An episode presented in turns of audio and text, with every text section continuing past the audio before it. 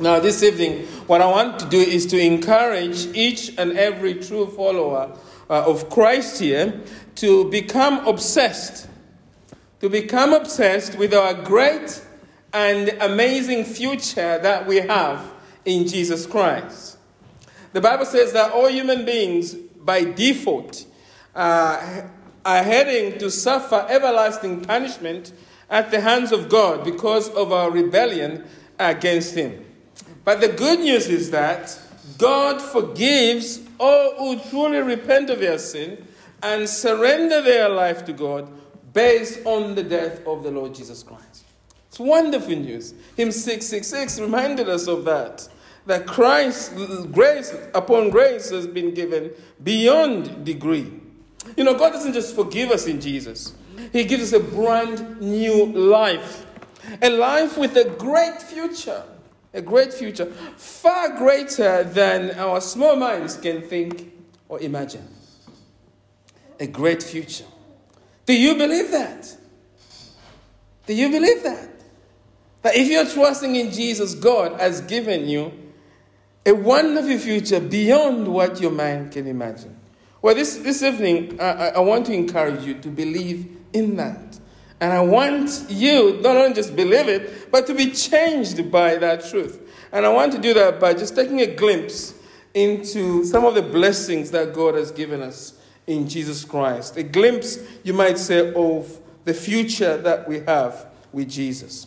To do this, I want us to look at that passage we read, Second Corinthians chapter five, verse one to ten.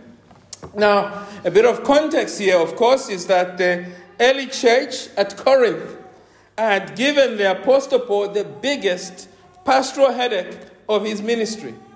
In fact, I should let you in on a secret that whenever I get discouraged, the first book I run to is Second Corinthians chapter one, particularly to six.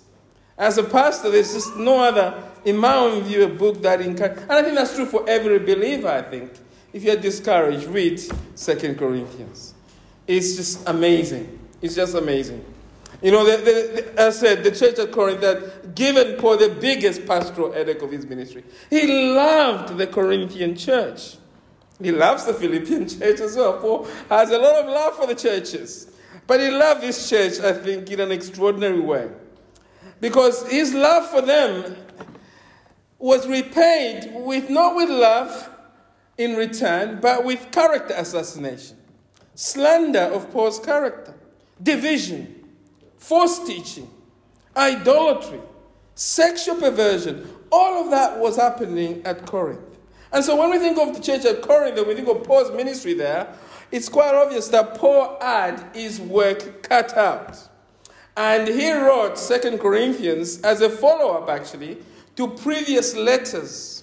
We think this is the third letter, actually, to Corinth. And previous letters and visits that he had made there. And in particular, in this letter, Paul is pouring out his heart to them. He wants them to know what makes Paul tick. What makes Paul persevere with them? What keeps Paul going in ministry when he has so much challenges? Well, this letter answers that when you read it. And throughout this letter, Paul is so open about just how much he has suffered. Take, for example, the passage we Um, we didn't even read Second Corinthians chapter four, verse eight to nine. Paul says this there. We are afflicted in every way. Imagine that. Afflicted in every way, but not crushed. Perplexed, but not driven to despair. Persecuted, he has suffered that, but not forsaken. Struck down, but not destroyed. And it just goes on, actually, as you read. Suffering after suffering is gone through. And as we read on, we see that what is keeping Paul going in the middle of such affliction is that he believes his future glory in Christ weighs heavier than his present suffering. That's what's keeping him going. Second Corinthians chapter four, which we read, summarizes that, doesn't it? Let's just remind us of it again. Chapter four, verse sixteen to eighteen. So we do not lose heart. Why? Though our outer self is wasting away, Our inner self is being renewed day by day. How? Well, because this momentary light affliction is preparing for us an eternal weight of glory beyond all comparison, as we look not to the things that are seen, but to the things that are unseen. For the things that are seen are transient, but the things that are unseen are eternal. You know, Paul is saying to his readers, including us, I am confident that I have a great future, a great eternal future. This is what I'm living for. This is what I'm pastoring for. This is what I'm laboring for. This is what I'm suffering. It is for this future. I'm living for this. And this is the key for your life as well. You must live for this great eternal future. You must let the future you have in Christ dominate everything you do. Well, the great eternal future is spelled out for us in detail in the verses that then follows. Um, Second Corinthians chapter four, verse eighteen. Chapter five, verse one to ten. This is what I want us to look at uh, this evening. Three truths for us that Paul teaches us here about our great eternal future in God. The first truth is this. It's just simply this. We have a great future in Christ. We have a great future in Christ. Not out of Christ. In Christ. Notice Paul starts chapter five with a shocking statement. He says death is not the last word on our humanity. One day there will be a death of death because of Christ. Look at this one.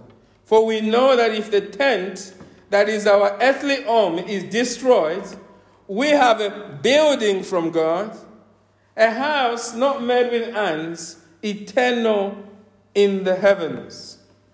Now, I've never uh, gone camping. Uh, it's not my thing, right?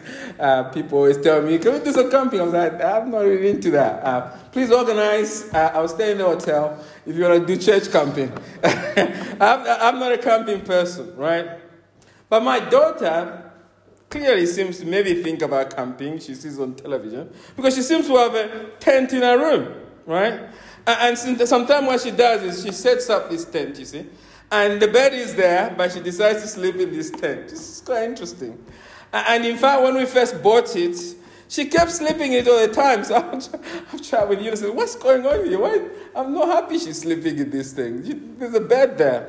Uh, and in fact, if a visitor had wandered into, into the manse, I'm sure they would have thought, if they had come this weekend, they would have thought we were planning to join Extinction Rebellion or something. Thankfully, um, after a few days, uh, what we did, what we noticed was that in the middle of the night sometimes, she would get up from there and then she would go back to her bed, right? It was more comfortable being in the bed than being in the tent. Uh, and so we, we see her use it now just occasionally. Paul here, notice in verse one, he likens the body to a tent. He says our bodies, these bodies we have, which we spend so much money on and uh, try to decorate and make up and everything else, actually our bodies are not permanent. They are not our permanent home. Uh, the, the body is just a garment of the soul, right? Our bodies are not permanent home because, frankly, in this fallen world, our bodies are actually uncomfortable to live in. Since sin entered the world, our human bodies have become subject to suffering, subject to death. They are subject to the possibility of rotting away. But the good news is that if our human tent is taken down by death, God has prepared for us a new glorified human body for all who are in Christ. That's what Paul is saying. Look at verse one and two again. He makes this point. For we know that if the tent that is our earthly home is destroyed, we have a building from God, a house not made with human with hands, eternal in the heavens. For in this tent, this body, we groan, longing to put on our heavenly dwelling. Notice here that Paul says, if, right? Because death is not inevitable for us. If you're in Jesus, you're not waiting for your death. What are you waiting for? You are waiting for the physical appearance of Christ. But if we die before Christ appears, says Paul, it's not a big deal because we know we won't live as disembodied spirits forever. We will rise again, says Paul. And he has made that point, hasn't he? Particularly uh, in, in verse fourteen there. Notice there, chapter four, verse four, uh, fourteen. He says this, knowing that he who raised the Lord Jesus will also do what? Raise us also with Jesus and bring us with you into his presence. Now, we know Paul in chapter five, verse one, is talking about the day of resurrection, isn't it? There's a day of resurrection coming. We know that. Why do we know that? Well, not only because of that area reference, but also because of what he says in verse four. Go back to chapter five, verse four. Look down there. He says, for while we are still in this tent, says Paul, we groan, being burdened, not that we would be unclothed, but that we would be further clothed, so that what is mortal may be swallowed up by life. I don't know if that quote is familiar to you, but it should be because it is from Isaiah twenty-five, verse eight. In Isaiah twenty-five, verse eight, it speaks of pain and death being swallowed up in Christ. And in fact, that verse is, is so one of Paul's favorite because he quotes it in First Corinthians uh, chapter fifteen, uh, verse fifty-one to fifty-five. I'll just read that. Uh, for you, it's, uh, it's an important passage. We sometimes read it uh, at Easter time. It says, it's behold, I tell you a mystery. Uh, we shall not all sleep, but we shall all be changed, says Paul. In a moment, in the twinkling of an eye, at the last trumpet. For the trumpet will sound and the dead will be raised imperishable. And we shall be changed, says Paul. For this perishable body must put on the imperishable, and this mortal body must put on immortality. When the perishable puts on the imperishable, and the mortal puts on immortality, then shall come to pass the saying that is written, death is swallowed up in victory. O death, where is your victory? O death, where is your sting? Death is ugly, isn't it? Death is ugly because death cuts off our human spirit from our human body. In the words of Paul, death unclothes our human spirits. It leaves us naked. But we don't have to worry that we will live in a disembodied state forever. When we die, we are unclothed of our body, but we don't have to worry about that. Because Paul is saying God will raise us from death physically when our Lord Jesus Christ appears. There will come a time when we will be joined to our bodies again, transformed bodies, but we will be further clothed in the future, Paul is saying. There's a time of resurrection coming. Now, here's the thing. Now, to be clear, the Bible teaches that all human beings will be raised from death physically. Everyone. That's the theology of, of the second resurrection. All of us will be raised from death physically.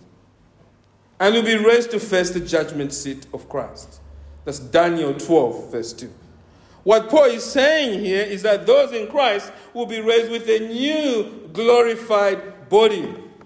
We will have a divinely engineered, heavenly upgrade, we might say. A beautiful eternal body created by God, with no sinful human fingerprints on it. We shall be like Christ in his glorified humanity. That's the future. First John chapter three, verse two says it, doesn't it? Beloved, we are God's children now, and what will be has not yet appeared, but we know that when he appears, we shall be like him, because we shall see him as he is. Philippians chapter three, verse twenty-one, which our brother Fred, I'm sure, will take us through, says this, the Lord Jesus will transform our lowly body to be like his glorious body by the power of God that enables him to even, even to subject all things to himself. In other words, a time is coming when God will give us a new body, right? And your new body will come with a new holy character like the Lord Jesus Christ. As I like to say, you will think like Christ on that great day. You will feel like Christ. You will love like Christ. You will talk like Christ. You will truly enjoy life like the Lord, the glorified Christ. And Christ, of course, will welcome us into the new heavens and new earth, where his righteousness dwells, and we will live forever with him in this new world. A world of no sin, no pain, no death, no more suffering. As I like to say, no more vaccination, certainly, right? All the former things, all the former things will pass away, because Christ is coming to make all things new. And this is not wishful thinking. This is the key point here in this passage. This is not wishful thinking. Paul's point in Second Corinthians five is that God has already given us this future. Don't miss that. Go back to chapter five, verse one. For we know, Paul says, that if the tent that is our earthly home is destroyed, we have a building from God. Notice the present tense. A house not made with hands, eternal in the heavens, Paul says. What is Paul talking about here? Well, what Paul is talking about here is called inaugurated eschatology. That's a technical term. Inaugurated eschatology. The now and not yet. Right? The kingdom of God is already here now with us. Christ is the kingdom of God appearing in person. Remember when Christ comes in Mark, he says, the kingdom of God is at hand. Repent and believe the gospel. Right? So Christ has come. It, Christ is the kingdom of God appearing in person. Is our God dressed in the rags of human flesh. If you like, in Christ, heaven has come to earth. And as elect children of God in Christ, we share in the blessings of Christ through our eternal union with Christ. You know, when we became born again, when you became born again, the story of Christ became your story. When Christ died, you died. We've been looking at that in Colossians. When Christ rose from death, you rose from death. When Christ ascended into heaven, you ascended into heaven. When Christ sat at the right hand of God, you sat there with him. Colossians chapter three, verse one to four makes that point. And when Christ comes, beloved, it will be your second coming. The point is, we share all his blessings, including his glorified body. Inaugurated eschatology. This is the now element. But there is also the not yet. Although we have the, the gift of this new glorified body in Christ, we have not put it, put it on yet. It doesn't look like this, I can tell you. It doesn't look like this. It is still in our heavenly wardrobe. Our spirit is in union with Christ, but the body isn't yet part of us yet. It's still in our heavenly wardrobe. We will wear our new eternal body when Christ appears. That's what Paul said. And we know it will happen because, what, how do we know it's going to happen? Because God has already given himself to us as our guarantee. Look at verse five. That's what verse five is getting at. He who has prepared us for this very thing is God, who has given us the Spirit as a guarantee. Paul is saying God the Holy Spirit lives in us as a divine deposit of our eternal future. God the Holy Spirit is keeping us, changing our inner life. He's the one transforming us, making us to become more and more like Christ. And Paul has already made this point, hasn't he? In Second Corinthians chapter three, verse eighteen, uh, which if you flick back, you see he says this. In Second Corinthians chapter three, verse eighteen, he says this, and we all with unveiled face, beholding the Lord of glory, are being what? Transformed into the same image. The image of who? The image of the Lord Jesus Christ, the perfect man.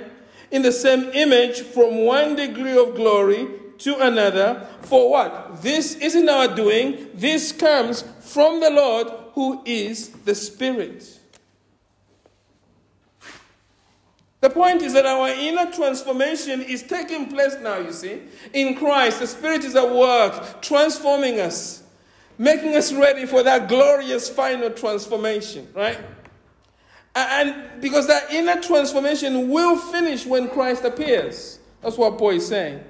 And because we are currently being, and this is important, because we are currently being transformed, you see, what is happening is that we are now groaning. We are now groaning for what? We are groaning for our new bodies. Right? There is a new heavenly longing inside every true believer. Because you see, the Spirit is connected to Christ. We're in union with Him. But we haven't put on that body. We are aware that body exists. And so we are now groaning for that body. Our new redeemed heart now wants to be joined. It longs for our physical bodies to be made new. That's what Paul is getting at here. Look at verse twenty-four. He says, for in this tent we groan, he says. In these bodies we groan. We are longing to put on our heavenly dwelling, this transformed body, if indeed by putting it on we may not be found naked. Because while we are still in these bodies, in this tent, we groan, being burdened. Not that we will die, we will be unclothed, but that we will be further clothed, so that what is mortal may be swallowed up. I want you to imagine for a minute a woman who has just got married. All right? She's just got married. But her new house is not yet ready. So at the moment, she's living at home with her parents, right? She's married, her home is not ready, and she's living at home with her parents. So her husband is not with her. She's longing to move in with her husband. Not because her parents are terrible, right? No, no, no. But she wants something better. She's been married now. She wants to be with her new husband. There's something missing now. And so she's longing. Paul is saying this is the groaning that all true believers have. It's not a groaning of despair here. We're not groaning. Life is difficult, but that's not the reason we are groaning. It's not because we've had enough of life, Paul is saying. No, our groaning is positive. It's a positive groan. There is an intense longing in us for our whole humanity to be transformed, you see, because we're in between worlds now. The Spirit joined to Christ. The body isn't yet there. And so we are in between worlds. We are groaning to, to be fully transformed, to put on the new glorified body, for our characters to be made perfect, like our Lord Jesus Christ. Now, of course, there are moments when our longing grows cold, right? Because of sin and suffering. But even then, if you are truly converted, there is still a longing for that great eternal future. As you sit here today, let me ask you, are you not tired of sinning every day? Is it just me? Are you not tired of sinning every day? Are you, did you not often feel the frustration that God loves you and yet you doubt Him in so many ways? Do you not feel frustrated that the truths of the gospel are so wonderful, but they just sometimes don't excite you as they should? If you're a true follower of Jesus, you know what I'm talking about. You hate letting Christ down too often. And it... it For me, I can be honest, it brings me to tears when I think of what I should be and where I am. When I think of the glory of what Christ has accomplished and where I am. My lack of appreciation of Him. The interesting thing is, Paul is saying, that's why I love this passage, Paul is saying right there, Chola, right there is your experiential proof. Your groaning is proof of your sonship. You are longing because you have a great eternity in Christ. It's not because you don't know Him. You feel incomplete. You long to be better. You long to live for him more and more. And you are saddened at your failures. Why? Because that, your groaning, is proof of your sonship. And you know, as I think about this, you and I need to hold on to this precious truth more than ever before. Because, you know, we are living in a society that believes the best life is now. We saw this from how the nation responded to covid nineteen, isn't it? As I think about COVID now, it seems like a distant dream, but nightmare. Why were people so willing to sacrifice all their basic liberties to simply stay alive? You might say it was a moment of madness. I'm not sure. I think it's because this society, more than any other society in the past in the U K, only this generation could have done it. And I think that's because many people today have no hope beyond the grave. No hope beyond the grave. They only live for now. And our society now, we must understand, has moved on. And it's constantly tempting us now to, to, to, to, to, to swim in its sea of hopelessness. The world is saying, as Brother Ola likes to say, YOLO, you know, like it reminds us of that wonderful phrase. Um, you only live once, the world says, isn't it? YOLO, right? So the world says, focus on your health. Focus on your family. Do what pleases you. Focus on your job, on your Netflix, on whatever, right? Do not worry about anything because this is the only life you've got. The Paul is saying to us, beloved, that's not you in Christ. This worldly pack-it-all-in mentality of the world is nothing more, listen to me, nothing more than decorating a tent. It's like what my daughter does. I look at it and I'm thinking, why are you doing that? It's just a tent. You don't take it down. But we do that with our lives. We are decorating a tent. It's childish for us to live like that, says Paul. You have a wonderful life in Christ with a great future in which sin, suffering, death, hell, and Satan have already been defeated. You already have a great future, and everything that threatens you, everything that is ungodly, destructive, dangerous, will come to an end, says Paul. Yes, your life at the moment feels unpredictable, it feels confusing, it feels calamitous, we may even say, but what you need is not YOLO, right? What you need is to hold on to this great eternal future in Christ. Do not throw away your confidence, which has a great reward, Paul is saying to us. Do not become sidetracked by the passing things of this world, says Paul to us. Hold on to your great eternal future. This is what will give you actually the peace and comfort you need as you grapple with the reality of a broken world. Do that because, well, we have a great future. In Christ already. In Christ. But there's a second reason. Because we have a great future with Christ. And that's the second truth we learn here. The first truth is that we have a great future in Christ. And we groan for it. The second wonderful truth is that we have a great future with Christ himself. It's a future with him. We long to experience our great eternal future in Christ because we long. Why do we long? What do we long for most? Every true believer longs to be in the physical and permanent presence of the Lord Jesus Christ. Look at verse five to verse seven then. Paul says, he who has prepared us for this very thing is God, Paul says, who has given us a spirit as a guarantee. Look at verse six. So we are always of good courage. We know that while we are at home in the body, we are away from the Lord. For we walk by faith, not by sight, says Paul. What is Paul saying? Paul is saying, God the Holy Spirit enables us to follow Christ by faith. We have no problem walking by faith, he says. Listen to me carefully. This is one of the most misunderstood passages in, in the scriptures, I believe. Listen to what Paul is saying.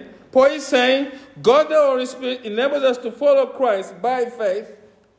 We have no problem walking by faith, says Paul. But we long to enjoy the physical presence of our precious Lord Jesus. We long for our faith to become sight.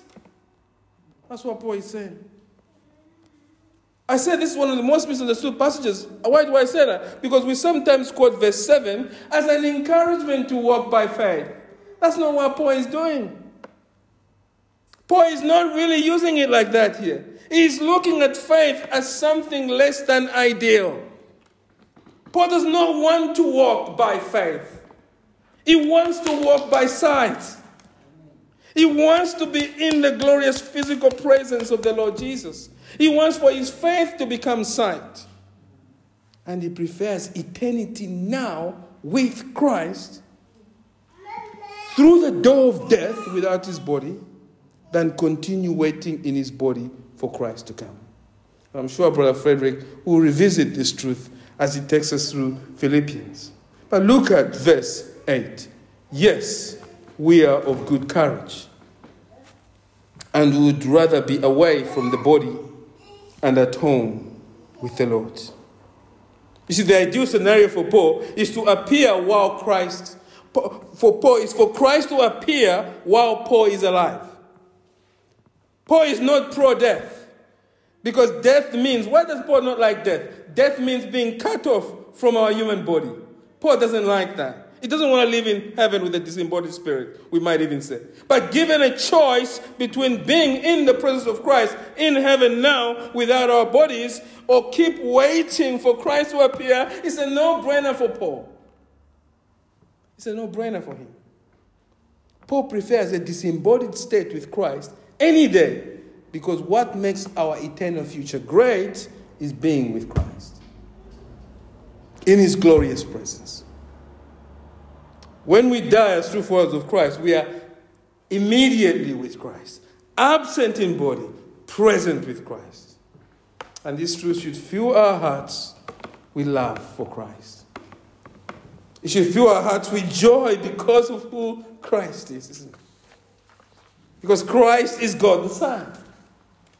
He is holy, unchanging, everlasting, self-sufficient, self-existence. He's infinite in glory, infinite in power, infinite in grace, infinite in love, infinite in wisdom and goodness. He's our God. And then look at us, beloved. Look at you. We are sinners, fragile, weak, often without joy. We are constantly drowning in the vomit of our sin. We are destined for death.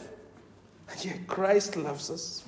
He calls us his very own. He not only died for us, he gave us new life by God the Holy Spirit. And, and he stands ready to welcome us into his eternal presence. Christ is waiting, as I like to say, on tenterhooks, isn't it? For us to spend eternity with him. How do I know that? How can I make such a claim that Christ is waiting in tender, on tenterhooks? Well, because of his prayer on earth. His prayer on earth was that. John seventeen, verse twenty-four. I think we even read this perhaps. Father, I desire that they also whom you have given me, this is Christ's desire, may be with me where I am, and to see my glory that you have given me, because you loved me before the foundation of the world. There is your desire of Christ. John seventeen, verse twenty-four. Christ desires, what does Christ wish for most at this very moment? It's that you should be where he is. You should see his glory. Our Lord Jesus willingly bled and died on the cross to take on himself the very holy wrath of God that you and I deserve. Why? Wow, so that you can see his glory in life or death. That's the hymn, isn't it? Abide with me. In life or death. So you could see his glory. And can I just say, based on John four seventeen, verse twenty-four, though we don't know a lot about what it shall be like in heaven, we know for sure we shall see the beauty of Christ. And beloved, what a joy it would be to see the Lord Jesus Christ in heaven. Oh, beloved, to wonder at him, the one who is both God and man. Finitude sits with infinity. Two eternal, two separate natures, as it were, sitting in perfect unity. What will it be like to feast on perfection? To feast our eyes on Jesus, the one in whom eternity shares home with the temporal. Eternal glory exists with the finitude of our humanity and the God-man himself, Christ our Savior, the Lord of the elect, our shepherd, our brother, our prophet, our priest, our king, our loving and never-failing friend. The only reason I'm even speaking this evening. Christ is our joy without end. He's the only one who matters. What will it be like? Him whom we have longed for, sought to look at. Well, beloved, pray that this evening, if you take away anything from this, that Christ will deepen your longing to be with him. Because nothing matters in this world except being with Christ. And pray that Christ will give you a new boldness to live for him. Because this is what, it's what happened to Paul. Look at verse six. How is thinking about being with Christ, how did it change Paul? How should it change us? Look at verse six. So we are always of good courage. Courage to live for God in face of danger. Courage to carry on. Courage to press in against sin. Courage to keep preaching Christ. Look at verse eight. Yes, we are of good courage. Courage in face of death itself. You know, some of you have heard me tell the story of the martyr John Bradford, condemned by the King of England, isn't it? fifteen fifty-five. Why is he condemned? He's preaching the true gospel. And then just before his execution, what happens is this, is that the prisoner keeper's wife, they come to bring the news to John Bradford. She says to him, doesn't she? Tomorrow, Master John, you will be burnt at the stake. The woman says to John, John Bradford says to her, look, I thank God for it. He says, may the Lord make me worthy. And so the next day, they lead him through the crowds for his death there. Right? You can visit it somewhere in London. A young man, John Leaf, has been chosen, as it were, to be burnt alive with John Bradford. Because he also has been standing firm on the truth of the gospel. And so they bound, both men are bound together, aren't they? And they are led there. And the two Johns now are standing now, ready to be burnt alive. And then John Bradford turns to John Leaf. Just before the fire is lit, he says to him, be of good comfort, brother. Be of good comfort, for we shall have a merry supper with the Lord Jesus this very night. And at that moment, the sheriff lights the fire.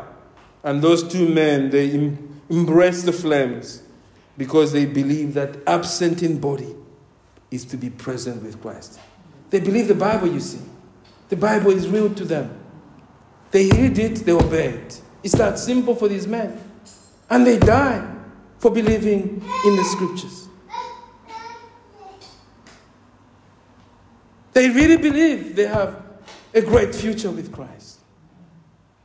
And as I think about the martyrdom of the two Johns, my mind is immediately drawn to that wonderful passage that John Bradford wrote at the end, just before he died.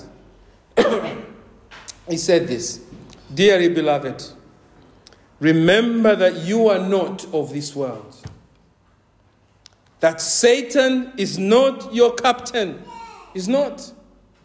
That your joy and paradise are not here.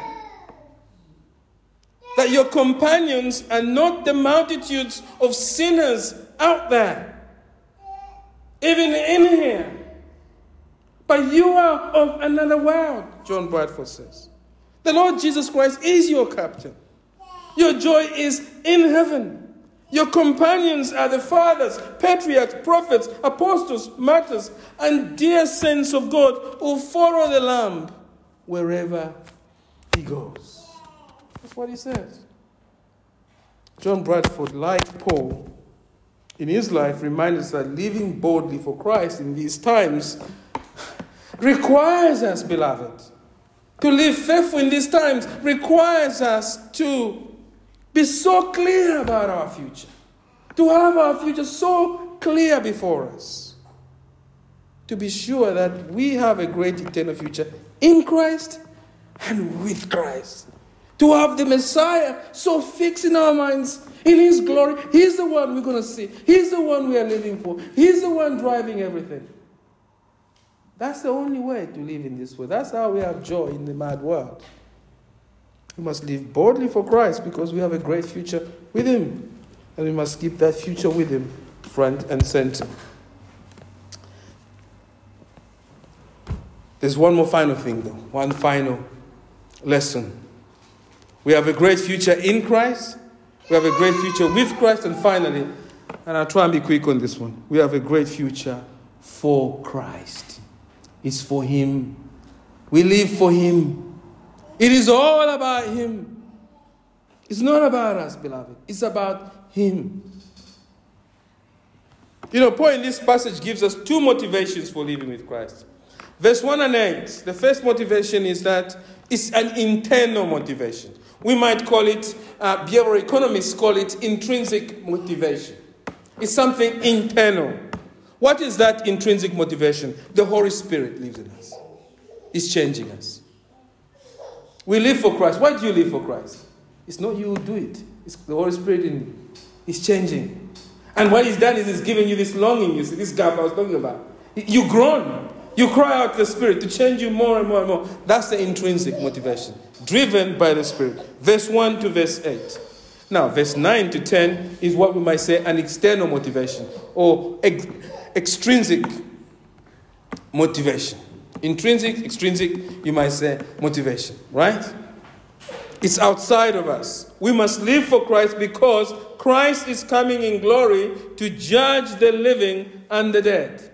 And he's coming not just to judge sinners, he's coming to judge everyone, including his people. And these people are in view here in verse nine. They're included. Look at verse nine to ten and this uh, our final verse, uh, verse ten. Now, so whether we are at home or away, we make it our aim to please him. Why? For we must all appear before the judgment seat of Christ, so that each one may receive what is due for what is done in the body, whether good or evil. You know, Paul here is not spelling out for us a full theology of Judgment Day. We need a sermon on Judgment Day, but we're not going to find it just immediately on this. We'll come back to that some other time. His point here is that our future with Christ is not an excuse for laziness. Some of us would have wanted Paul to have ended on verse eight. But it's carried on because he wants to make this point. Just because you are in Christ doesn't mean you should be lazy now. Quite the opposite. Because you have a great future in Christ and with Christ, you must now live that future for Christ. When Christ appears, our entire life will be laid bare before him. That is the original meaning of the word appear here in the Greek. It's being laid bare. We are already appearing, each one of you are right now in the presence of Christ. We are already appearing right now in the presence of Christ. Nothing is hidden from him who sees all things. But there shall be a different appearance on that day. It will be a day in which everything you think, everything you do, is being recorded. And then on that day, a full report of your life will be read out before the judgment seat of our Lord Jesus Christ. For we must all appear before the judgment seat of Christ, so that each one may receive what is due for what he has done in the body, whether good or evil. The point here simply, quickly, is that for those who are not trusting in Christ, the day of judgment will continue with their eternal punishment in hell, a life of endless conscious torment.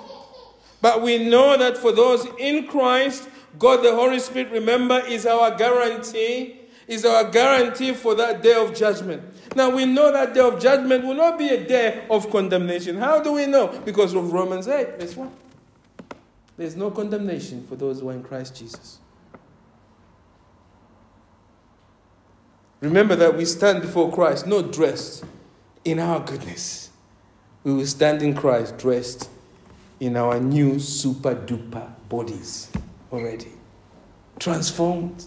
You got to get the sequence of these things correct. Christ comes, we're transformed, then we appear before him. Dressed in super-duper bodies. Transformed with a perfect character like his. That's how we appear.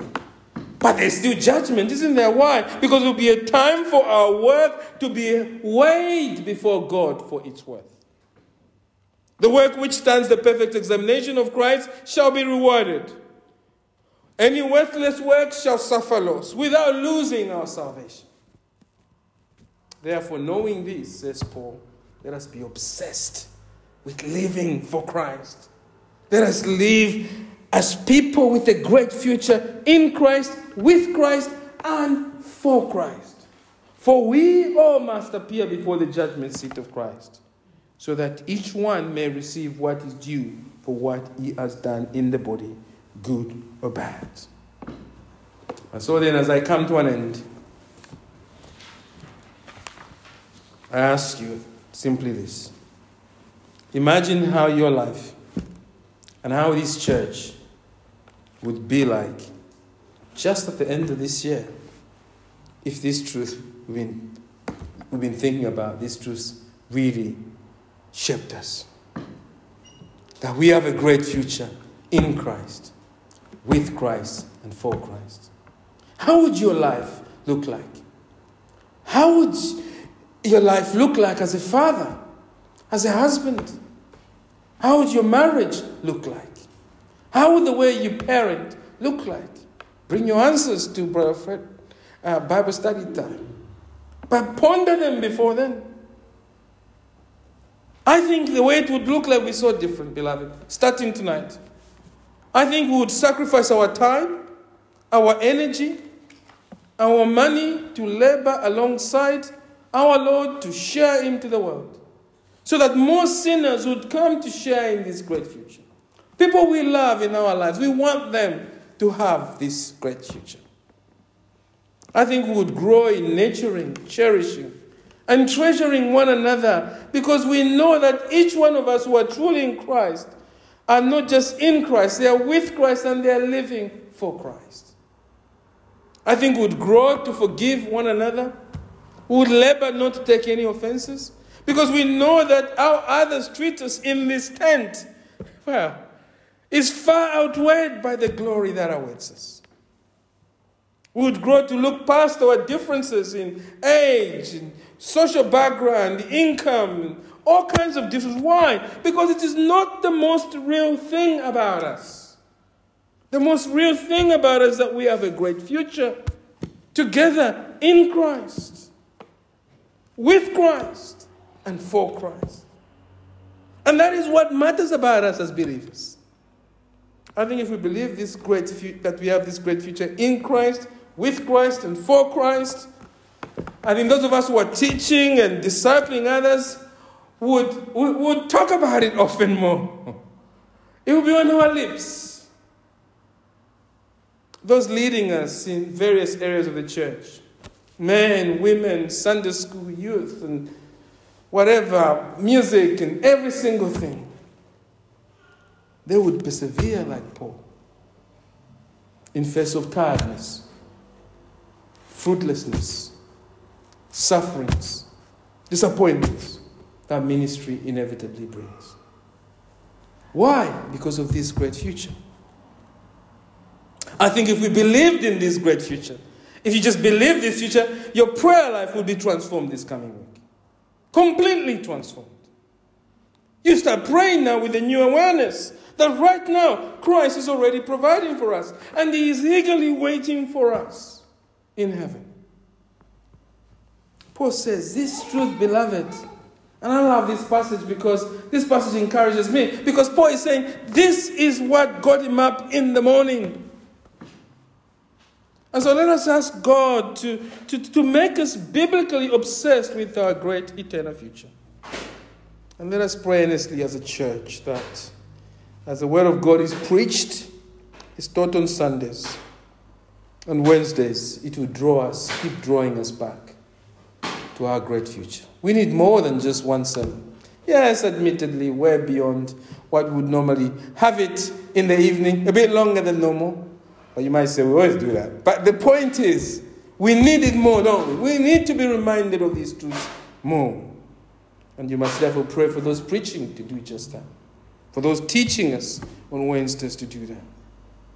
We want to pray that we come to love our future. You must love the future because you spend the rest of your life there. The most of your life there.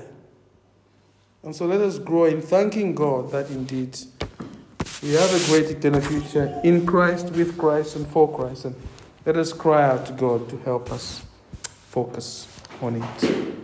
Oh, our great God and Heavenly Father, we do thank you for our great future in Christ, with Christ, and for Christ. We thank you for all that you are to us, Lord Jesus. We thank you for what you have prepared for us. And we pray that you would excite us, renew us, refresh us. Help us to look to that great future with renewed hope, renewed understanding, and yes, renewed excitement. In Jesus' name we pray. Amen.